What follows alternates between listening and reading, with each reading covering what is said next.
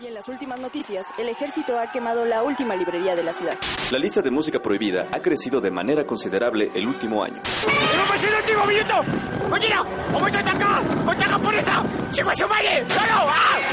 ¡Seguimos informando para Freak News!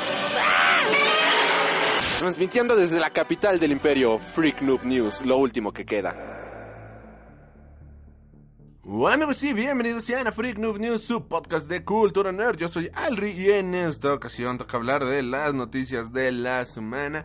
Obviamente tocar el tema de Stan Lee y aquí fue un problema bastante grande a la hora de decidir cómo diablo se iba a hablar de este personaje. Íbamos, iba a ser un homenaje, íbamos a hablar de él, qué diablos, de verdad, es ya todo lo que se ha tenido que hablar de Stan Lee se ha hablado, todo lo que no se debería de, de hablar de Stan Lee se ha hablado. Se han hecho tops de sus cameos, se han hecho tops de sus participaciones en series, en todo, todo, todo, todo lo que creo, todo lo que no creo. Así que era muy difícil decidir cómo diablos hablar de este personaje. Así que bueno, va a ser nada más un pequeño in memoriam, por decirlo de cierta manera.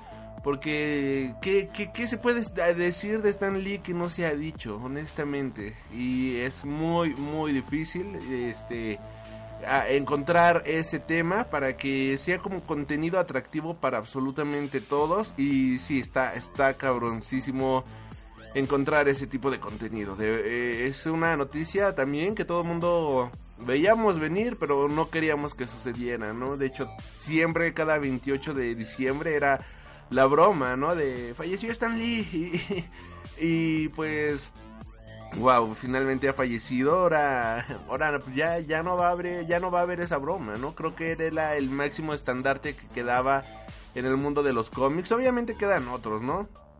Pero bueno, el podcast, bueno, bueno, vamos a hablar obviamente de Stan Lee un poco, las noticias de la semana, eh, la película de Los Crímenes de Grindelwald, la nueva película de animales fantásticos que ha llegado con todo. Y sin más, comenzamos con el programa de la semana. Y bueno, en esta ocasión no nos... Ah, no, primero que nada, las redes sociales. Sí, es cierto, ya se me estaban olvidando. Les recuerdo nuestras redes sociales. Nos encuentras como Freak News a través de Twitter, Tumblr, Instagram y Facebook. Igual en YouTube, suscríbanse al canal como Freak News. Es un canal donde semana con semana se suben reseñas de cine, reseñas de películas, reseñitas de cómics por si les gustan los cómics, las y las películas, las series y toda la cultura nerd. Bueno, pues este es el canal que tienen que seguir obligatoriamente, amigos míos. Regálenme su sub. Y bueno, ahora sí, vamos a empezar directo con las noticias. Ahora no empezamos con corte musical. Yo soy Alri y estás escuchando Freak Noob News Podcast, tu podcast de cultura nerd. No, calamardo, dije, le hará bien a tu alma. Ah, por favor. Yo no tengo alma. Y tal como lo mencionábamos al inicio del programa, amigos míos, ha llegado el día que no queríamos que llegara, el día que todos sabíamos que iba a llegar, pero que lo evitábamos lo más posible. Stanley Martin Lieber, mejor conocido como Stan Lee, ha fallecido el 12 de noviembre de este año. Stan Lee nació en Manhattan, Nueva York, el 28 de diciembre de 1922 y ha fallecido en Los Ángeles, California, esta semana. Stanley Martin Lieber, mejor conocido como Stan Lee, fue un gran creador, escritor y editor de cómics, además de productor y rey de los cameos en las películas. Es principalmente conocido por haber creado personajes como Spider-Man, Hulk, Iron Man, Thor, Avengers, Daredevil, X-Men, Scarlet Witch, entre varios más. De igual manera, él fue el creador innegable de los cuatro fantásticos de personajes como Doctor Strange, aunque en estos personajes, pues, aunque él era el guionista, tiene parte de su creatividad, pues sí, hay que ser muy honestos, los que más estuvieron involucrados en el proceso de creación de estos personajes, pues fue Steve Ditko y Jack Kirby.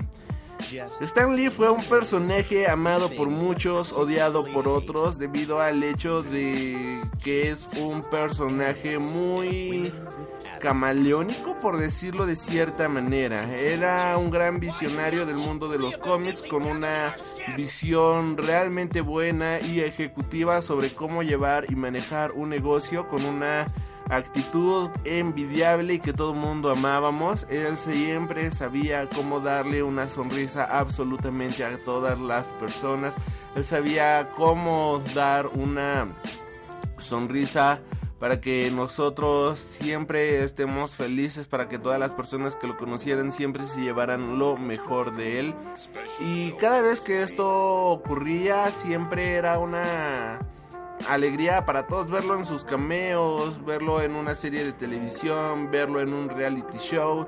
Siempre era algo genial ver a Stan Lee este conviviendo con la gente, conviviendo y sobre todo esta actitud hizo que los cómics sean lo que son hoy en día. Realmente Stan Lee logró crear un imperio gracias, seamos muy honestos, si él no fue si él no tuviera la actitud que tuvo durante su vida, posiblemente la Marvel como la conocemos hoy en día no sería lo mismo ni de cerca sería muy posible una cosa completamente diferente, sería algo extraño, sería una editorial de cómics, pero no tendría el gran revuelo que tiene actualmente. Y actualmente viene siendo una de las mayores eh, productoras de cine, si bien no de cómics, porque, ok, la mayoría de los cómics de Marvel ahorita quizás no están tan chidos, pero si somos honestos, sí es una, este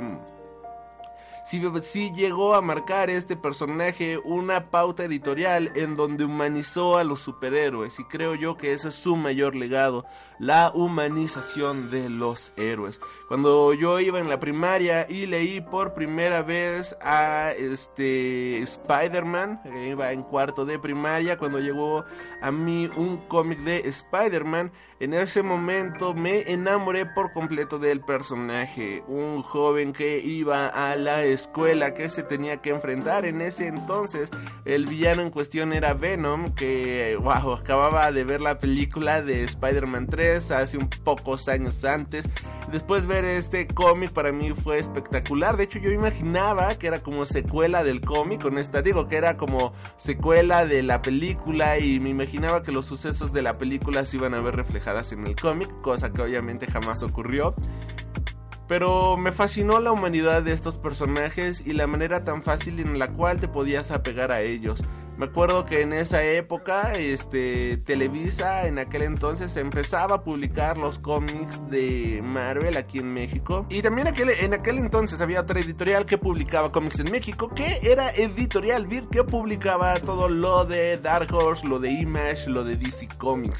Y yo intenté darle una oportunidad a los cómics de DC en aquel entonces, en mi primaria. Y la verdad es que se me hacían muy pesados, se me hacían muy poco digeribles en aquel entonces. Era una mitología demasiado grande, demasiado extensa, demasiado rebuscada, cosa que no era Marvel hoy en, que no era Marvel en aquel entonces y que lo es hoy en día, lamentablemente. Y eh, se me hizo muy difícil tratar de iniciarme en los cómics de DC, de verdad, fue algo que dije, no, sabes que esto no es para mí. Después lo volví a retomar varios años después con el evento de Final Crisis, y no, este, Crisis Infinita, escrito por Jeff Jones, no el clásico. Y ahí fue cuando me enamoré de DC Comics. Pero el punto que voy es que cuando leía un cómic de DC lo veía algo inalcanzable, lo veía algo eh, magnífico, como si fueran dioses, valga, y eso es lo que son, son dioses. Y no me podía sentir identificado con ellos, no me podía sentir cómodo leyendo esas historias. Realmente eran historias las cuales yo no estaba disfrutando, eran historias las cuales yo no podía gozar, yo no podía disfrutar. Y ahora cuando eso lo comparaba con Marvel, que yo decía, oye, pero son superhéroes, porque esto no lo estoy disfrutando? Una puede ser por el escritor, siempre es por el escritor, Pero las historias de DC, digo, las historias de Marvel siempre fueron historias más humanas, siempre fueron historias con las cuales te podías sentir identificado, eran historias las cuales leías y podías saber que tú podías ser ese personaje, sabías que tú podías ser Spider-Man, sabías que tú eras un maldito inadaptado como los X-Men, sabías que tú tenías amigos como los Cuatro Fantásticos y que vivían en una familia quizás muy perfecta, pero al final del día era una familia demasiado humana, demasiado carismática y sobre todo demasiado real. Y eso me agradó, eso me agradó de los cómics y fue por eso que yo me enamoré del Spider-Man, yo me enamoré de los Cuatro Fantásticos, yo me enamoré de Wolverine, de los X-Men, que si bien no todos fueron creaciones de Stan Lee, todos mantenían un punto en común y era la humanización de los personajes, cosa que Stan Lee le ha dejado completamente legado a la historia de los personajes. Es por eso que las historias de las películas son tan grandes y son tan exitosas, porque no tratan de presentarte a un dios, no tratan de presentarte la historia de un personaje perfecto, porque no lo son. Lo que tratan de hacer es presentarte la historia de un hombre común que tiene una gran responsabilidad, es presentarte la historia de una familia que tiene un conflicto y que tienen que resolver juntos, la historia de una persona que por azares del destino se ha convertido en el siguiente Iron Man y eso es es espectacular y es algo que le voy a agradecer toda la maldita vida a Stan Lee, todo lo que ha podido crear, todo lo que ha podido hacer, todo su gran legado que ha, nos ha dejado es algo que ha permeado a la cultura pop de hoy en día de una manera que no hay marcha atrás. En la cultura pop siempre va a haber un antes y un después de Stan Lee y eso se lo debemos gracias a las grandes historias que ha creado en el mundo de los cómics, las grandes historias que nos ha dejado, las grandes historias que nos ha legado, los grandes personajes con los cuales vamos a seguir viviendo y generaciones enteras seguirán existiendo. Personajes como Daredevil, personajes como La Mole, personajes que no son más que simples mortales que por azares del el destino se ven envueltos en una gran travesía y que tienen la responsabilidad de hacer el bien, porque si nadie hace el bien, entonces ¿quién diablos lo va a hacer si no eres tú mismo? Stan Lee, si bien muchos dicen, y de hecho está más que comprobado, que no es la persona más santa del mundo, que no es la persona más bonachona y buena de la historia, y ok, no lo es, no necesitaba hacerlo, él tenía una empresa, él era un maldito hombre de negocios con una gran visión de las cosas. No es mi escritor favorito, debo de admitirlo, no es mi creador favorito, pero todo el legado que él manejó, todo el legado que él tuvo, tiene y tendrá, pues va a vivir para la posteridad, ya que es innegable todo lo que él ha hecho, todo lo que le debemos y todo lo que la cultura del entretenimiento actual le debe a Stan Lee, ya que sin él no tendríamos, literalmente no tendríamos nada de lo que tenemos actualmente en el cine, no tendríamos los cómics como los tenemos hoy en día. Stan Lee era tan grande que aparecía en sus propias películas, era tan grande que incluso apareció en una película de DC, la última que salió de los Teen Titans su presencia es una cosa que vaya, o sea, ya se ha vuelto una de las estrellas más brillantes en el firmamento y no me queda más que decir, descanse en paz Stanley, uno de los mejores creativos de la industria de los cómics. Y ahora sí, con esto nos vamos a nuestro primer corte musical, amigos míos. Yo soy Alri. Y regresamos para hablar de, no, de Animales Fantásticos, los crímenes de Grindelwald.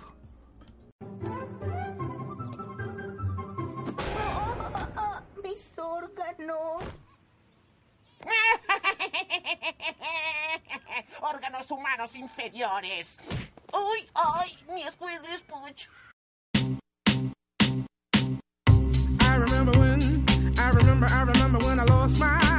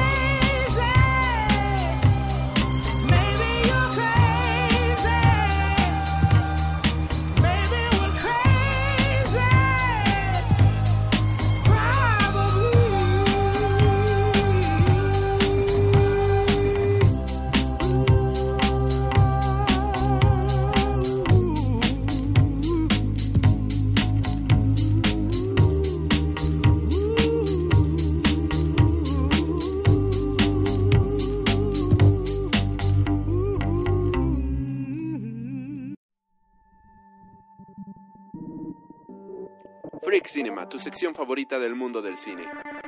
Obi-Wan never told you what happened to your father. He told me enough. He told me you killed him. No. I am your father.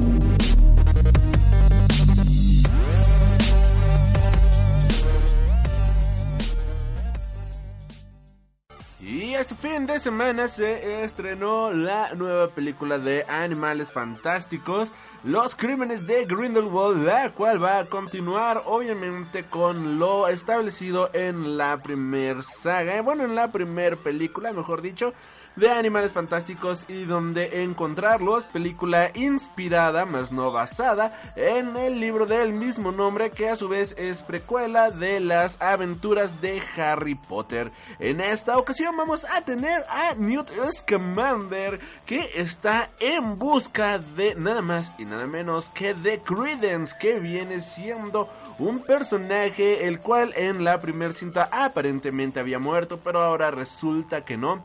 Y todo el mundo está detrás de él porque aparentemente hay una profecía bastante oscura que se esconde con él. Y es por eso que varios bandos, el bando de Grindelwald, uno de los más malos malos de Malolandia está detrás de él para obviamente hacerse con el poder de este personaje y Albus Dumbledore que no quiere que caiga en manos equivocadas.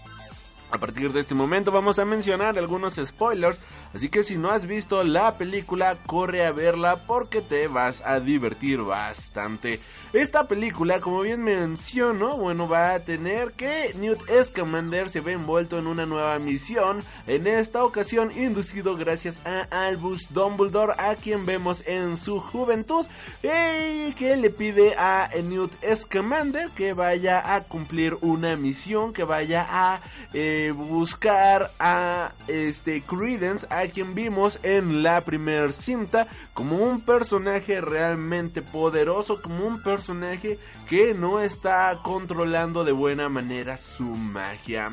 Pero él no es el único que está detrás de él, sino Grindelwald, que nos los van a presentar como un villano espectacular, el cual tiene un poder de convencimiento sin igual y que quiere reclutar entre sus filas a Credence.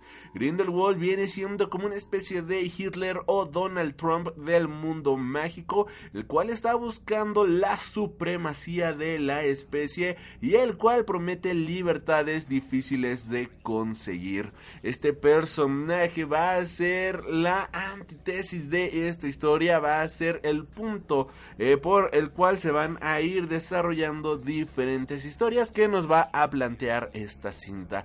Por un lado vamos a tener la relación entre Grindelwald y Ga- y Gandalf, entre Grindelwald y el profesor Dumbledore, quien en su infancia tuvieron una relación más allá de una amistad, cosa que si bien tratan de reflejar en la película, desde mi punto de vista les dio miedo y no quisieron explorar esa relación amorosa en esta cinta. Posiblemente lo vayamos a ver en próximas películas, pero honestamente lo dudo demasiado. La película inicia con una entrada brutal de bueno, con una eh, con un escape brutal de Grindelwald, no lo presentan como está escapando de la prisión en una secuencia de acción brutal en todo el sentido de la palabra. Creo que es una de las secuencias que más me gustaron de toda la película. Por otro lado, Credence está eh, escondido en un circo, está hecho prisionero en un circo y en este circo conocemos a nada más y a nada menos que Nagini, un personaje que como todos sabemos cobrará mucha importancia en el futuro, la madre protectora de Voldemort, pero que en esta ocasión todavía pues estamos muy en el pasado como para ver ese momento en el cual Nagini conozca a Voldemort, al Voldemort niño, a este personaje que sería el gran villano de la saga de Harry Potter y que pusiera a temblar al mundo mágico por completo. Tenemos también que se abre la saga, bueno, la trama de Queenie y el Mogul, que olvidé su nombre, bueno, esta historia de amor, que inicia bastante bien, que inicia, wow, me encanta Queenie, es, uno, es un personaje realmente tierno, realmente hermoso, realmente lindo, pero que no termina no termina por tener un arco por sí sola, ¿no? Sino que es un mini arco en medio de muchos arcos. ¿Y cuál va a ser el arco de ella en esta película? Que ella está completamente triste y bueno, decaída por el hecho de que los magos no se pueden casar con los muggles y entonces conoce a Grindelwald, quien le promete que con él las cosas van a ser diferentes. Él promete igualdad, él promete lo que no tenemos actualmente y bueno, Queenie lamentablemente cae en sus garras, cae en las garras de Grindelwald, uniéndosele al lado oscuro, dejando al pobre Mogul destrozado y dejándonos a todos nosotros destrozados. Esta es una película que se siente más que nada como una película de transición. Es una película que por sí sola no te logra contar una historia, sino que te está contando una historia que vamos a entender hasta que tengamos las cinco películas juntas. Como bien recordaremos, esta saga de animales fantásticos quieren hacer cinco películas de esta saga. En un inicio se había prometido que iban a ser tres, no, que siempre no, que van a ser cinco. Tenemos que el personaje de Credence tiene un arco que alargan de manera innecesaria, se vuelve ridículamente largo este arco argumental y termina por no ser algo disfrutable, a tal grado que dices, ya por Dios, revelen lo que este personaje quiere. Este personaje solamente quiere conocer su origen, este personaje quiere saber de dónde vino, pero la película se encarga de alargar tanto este momento, o sea, encarga de alargar tanto este arco que se vuelve odioso, se vuelve tedioso y se vuelve completamente innecesario. Al final revelan que su, aparentemente su nombre es bueno, es como familiar de Dumbledore, Aurelius Dumbledore. Y wow, ¿quién diablos es Aurelius Dumbledore? Bueno, nadie sabe porque es un personaje que se acaban de sacar de la manga. Algo que me encantaba de las películas y los libros de Harry Potter es que aunque sabemos que estamos adentro de una saga, cada historia, cada, cada libro tiene su propia conclusión y son autoconclusivos. Puedes ver una película y tiene su inicio, desarrollo, clímax y final. Y esto es algo que deberían de tener absolutamente todas las películas que existen. Esta película de animales fantásticos no se siente que tenga ningún tipo de desarrollo, no se siente que tenga ningún tipo de clímax ni nada por el estilo. De hecho, se llega a sentir muy anticlimático diferentes cuestiones que van ocurriendo y solamente los ponen para tratar de meter acción y que la película no se sienta aburrida ni tan pesada como termina siendo. Y creo yo que eso está completamente mal. Porque vamos a conocer la historia realmente hasta que tengamos todas las películas y no nos están contando por el momento absolutamente nada. Estamos solamente en el planteamiento y desarrollo de personajes. Cuando el planteamiento y desarrollo de personajes, ya sea de un libro, ya sea de una película, ya sea de un cómic, te lo deben de presentar desde el primer número, en este caso desde la primer película o desde lo, el primer, la primer mitad de tu primer película. No que ya van dos películas y siguen haciendo presentación de personajes, siguen haciendo desarrollo de personajes que no te está llevando hacia ningún lado. Si ya conocemos a Newt Scamander en la primera cinta, ¿por qué lo sigues desarrollando en esta segunda cinta? En esta segunda cinta haz crecer su historia y ponle problemas para que podamos identificarnos con este personaje, no que lo vuelvas a presentar como ya lo presentaste en la primera cinta, una persona que ama los animales. Cuando tienes a Grindelwald, ok, es la primera vez que los vemos, que lo vemos, pero no tienes por qué seguirlo presentando cada aparición, no tienes por qué seguirlo presentando en cada ocasión que aparece.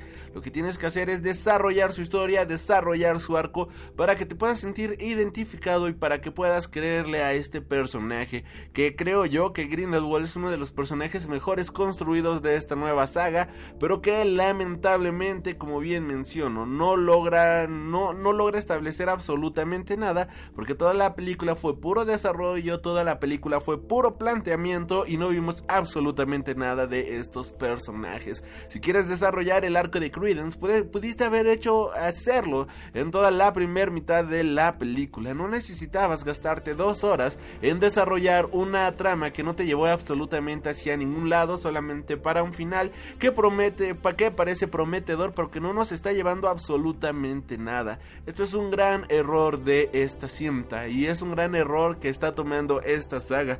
No nos están presentando ninguna historia, no nos están presentando absolutamente nada. Es como si no tuviera ningún rumbo a donde seguir, solamente para tratar de presentarnos personajes y más personajes, pero que ya estamos, digo, ya es la segunda película, ya no necesitas presentar más personajes. Preséntanos ahora la historia. Y si la tercera cinta no nos presenta ninguna historia y sigue siendo desarrollo, creo yo que esta nueva saga está destinada al fracaso y esto ya se vio en los números ya que es la película de la saga de Harry Potter con la menor recaudación hasta la fecha cosa que creo yo que eso está muy pero muy mal tomando en cuenta que es eh, que este fue un fin de semana largo aquí en México eh, fue puente por lo cual muchísima gente quiso ir al cine, por lo cual muchísima gente debió de ir al cine, pero aún así fue la de menor recaudación. La película en su primer fin de semana en Estados Unidos solamente logró recaudar 67 millones, de manera internacional 191 millones, para acabar con un total mundial de 258 millones de dólares. La película costó 200 millones de dólares hacerla, por lo cual esta cinta debe de estar sobrepasando los 600 millones de dólares para tener ganancias fuertes. Y a este paso, la verdad es que se ve muy, pero muy lejos de lograrlo, sobre todo porque la propia cinta está dividiendo a los fans. Hay a quienes les gustó, hay a quienes no les gustó. En lo personal es una cinta, a mí se me hizo una cinta muy entretenida, pero que no te lleva a ningún lado. Si vas con toda la modalidad de apagar tu cerebro y disfrutar de una película, la vas a disfrutar completamente. No tienes por qué, este, Vaya, no, no te pide nada esta película, solamente te pide que te sientes y la veas y disfrutes de ella. Y vas a poder disfrutar de la cinta, vas a poder entretenerte, vas a poder reírte, vas a poder ver un mundo lleno de magia. Pero si buscas ver una película con un planteamiento serio, con un guion bien desarrollado y con una historia de personajes que digas, wow, esto vale la pena, no lo vas a encontrar lamentablemente en esta cinta porque el guion falla, los personajes fallan y aunque Grindelwald y los efectos visuales son realmente buenos, pues se necesita más que bonitos efectos para poder contar una buena historia. Pero bueno, esta es mi opinión al respecto de Animales Fantásticos, los crímenes de Grindelwald. Y con esto nos vamos a nuestro segundo y último corte musical. Regresamos con las noticias de la semana. Yo soy Alri y estás escuchando Freak Noob News Podcast, tu podcast de cultura nerd. ¡Voy a detenerte! ¡Tengo un arma secreta! ¿Dónde está? ¡Está por ahí! ahí! ¿Y puede protegerte de esto?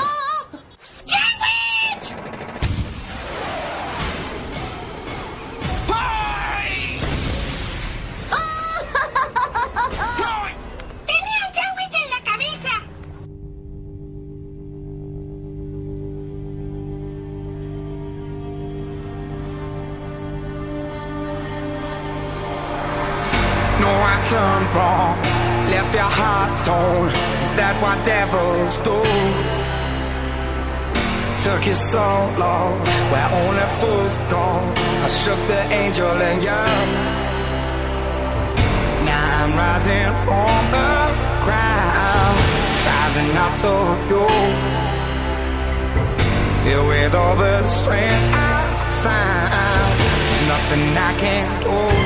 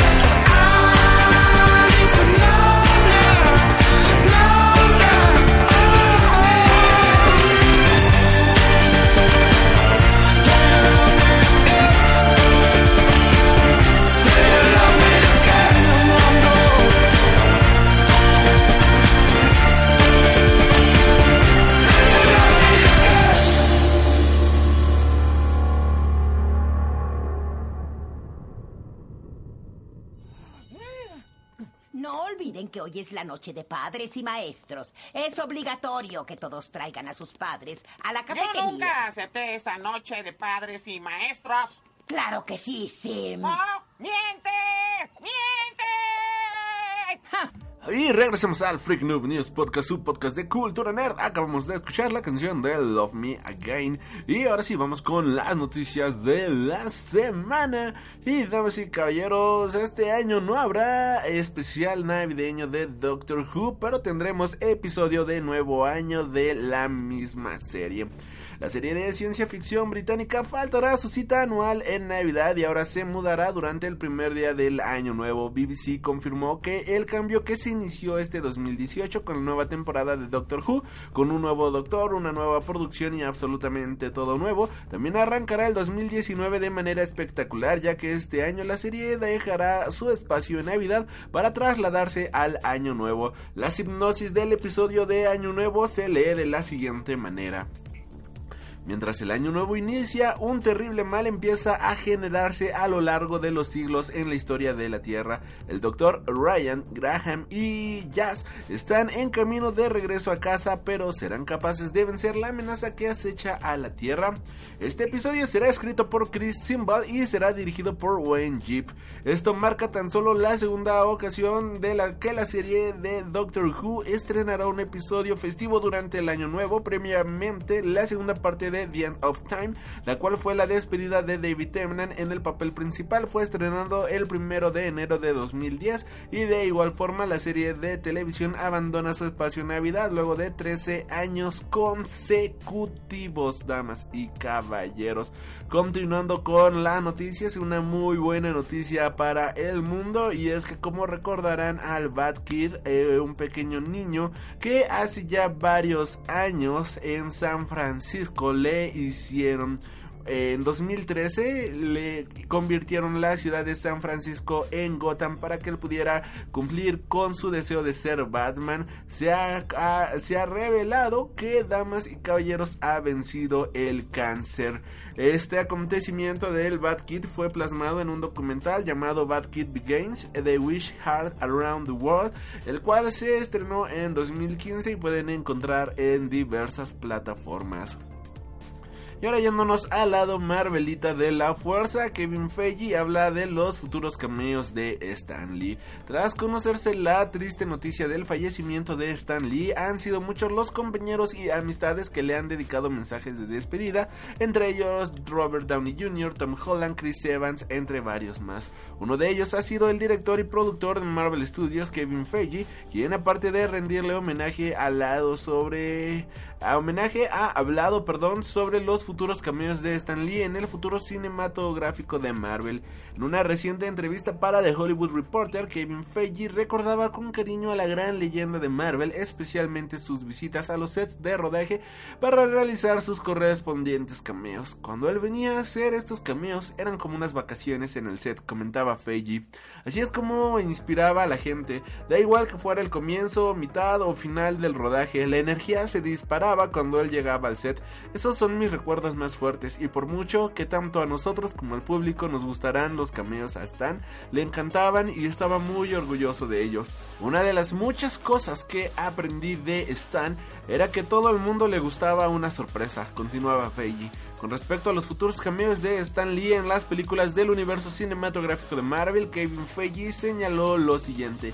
Pensaría en una forma apropiada para honrarlo, pero incluso en los 18 años que llevó en Marvel, la forma adecuada es la forma adecuada es hacer justicia a los increíbles personajes e historias que él creó y continuaremos haciendo eso. Kevin Feige concluyó la entrevista diciendo que apreciaría a los muchos pósters de películas que Stan Lee había firmado para él, pero ahora estaba triste. Era un hombre de 95 años, soy realista, pero también es Stan Lee, es una leyenda mitológica que ha tenido más energía que yo desde el primer día que le conocí. Una parte de mí pensaba que viviría para siempre. Sin duda, este sentimiento es compartido por todos aquellos que hemos admirado la trayectoria, la trayectoria de Stan the Man Lee a lo largo de todos estos años. Descanse en paz.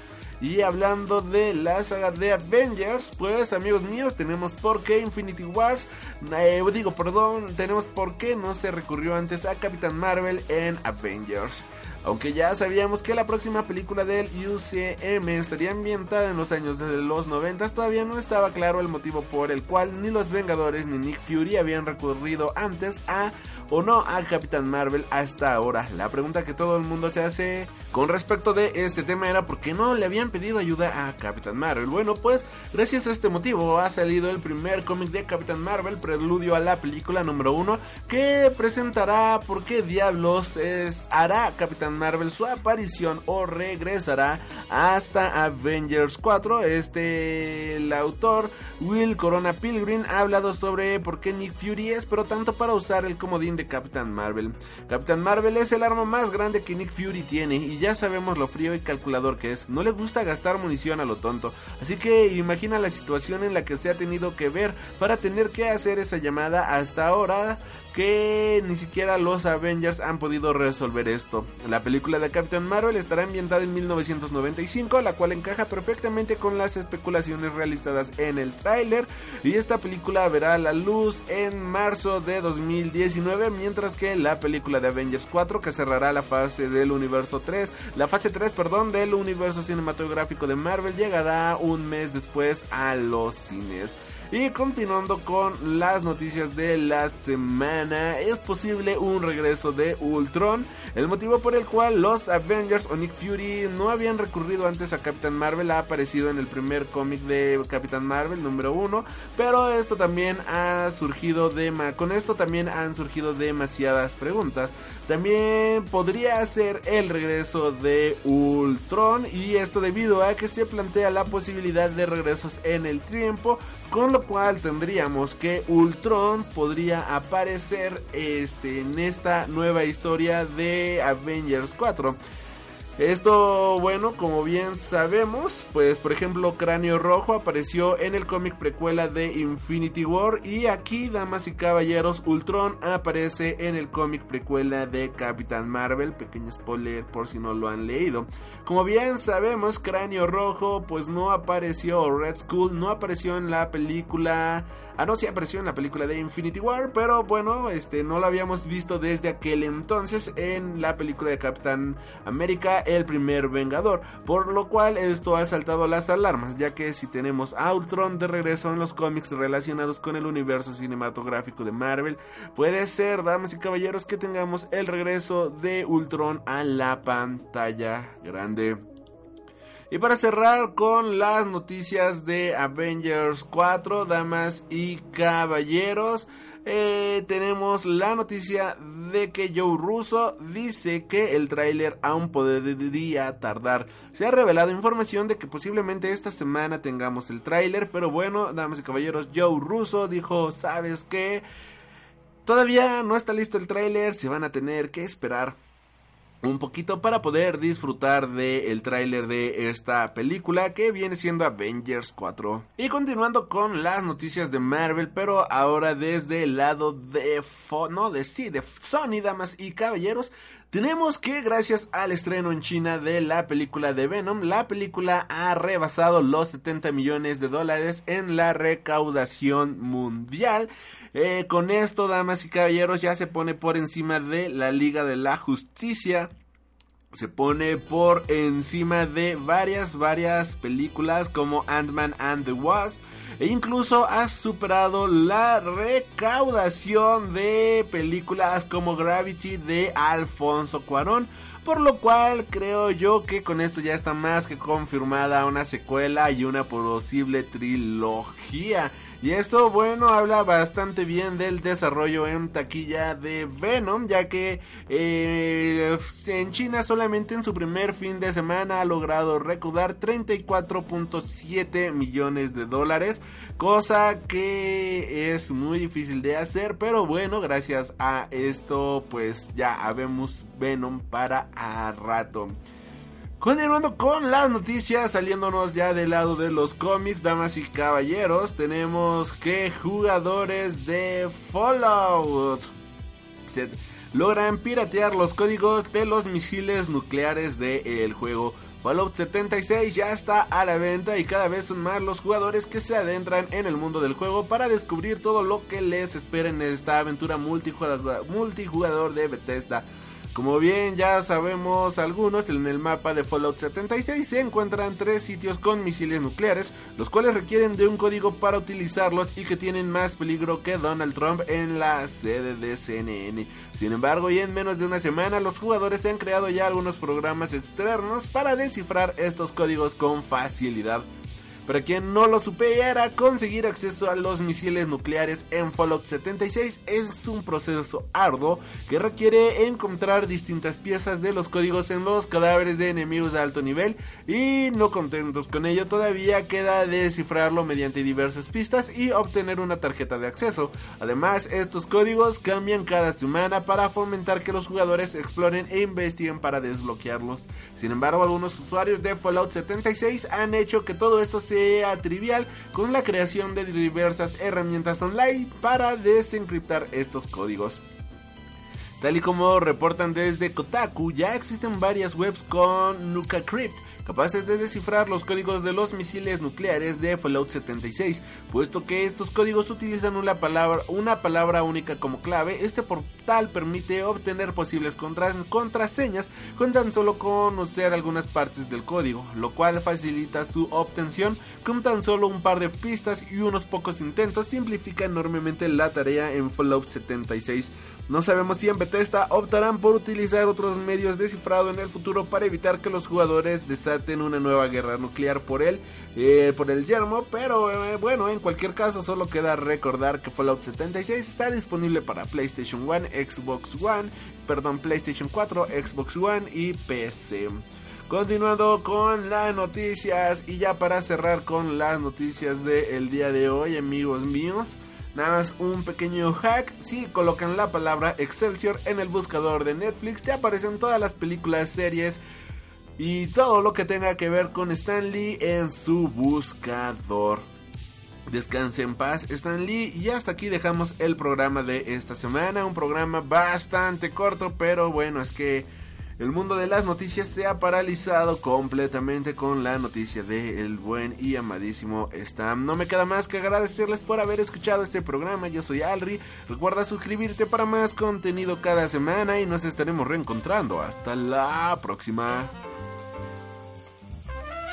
Has tenido el honor de escuchar Freak Noob News, tu programa de cultura geek.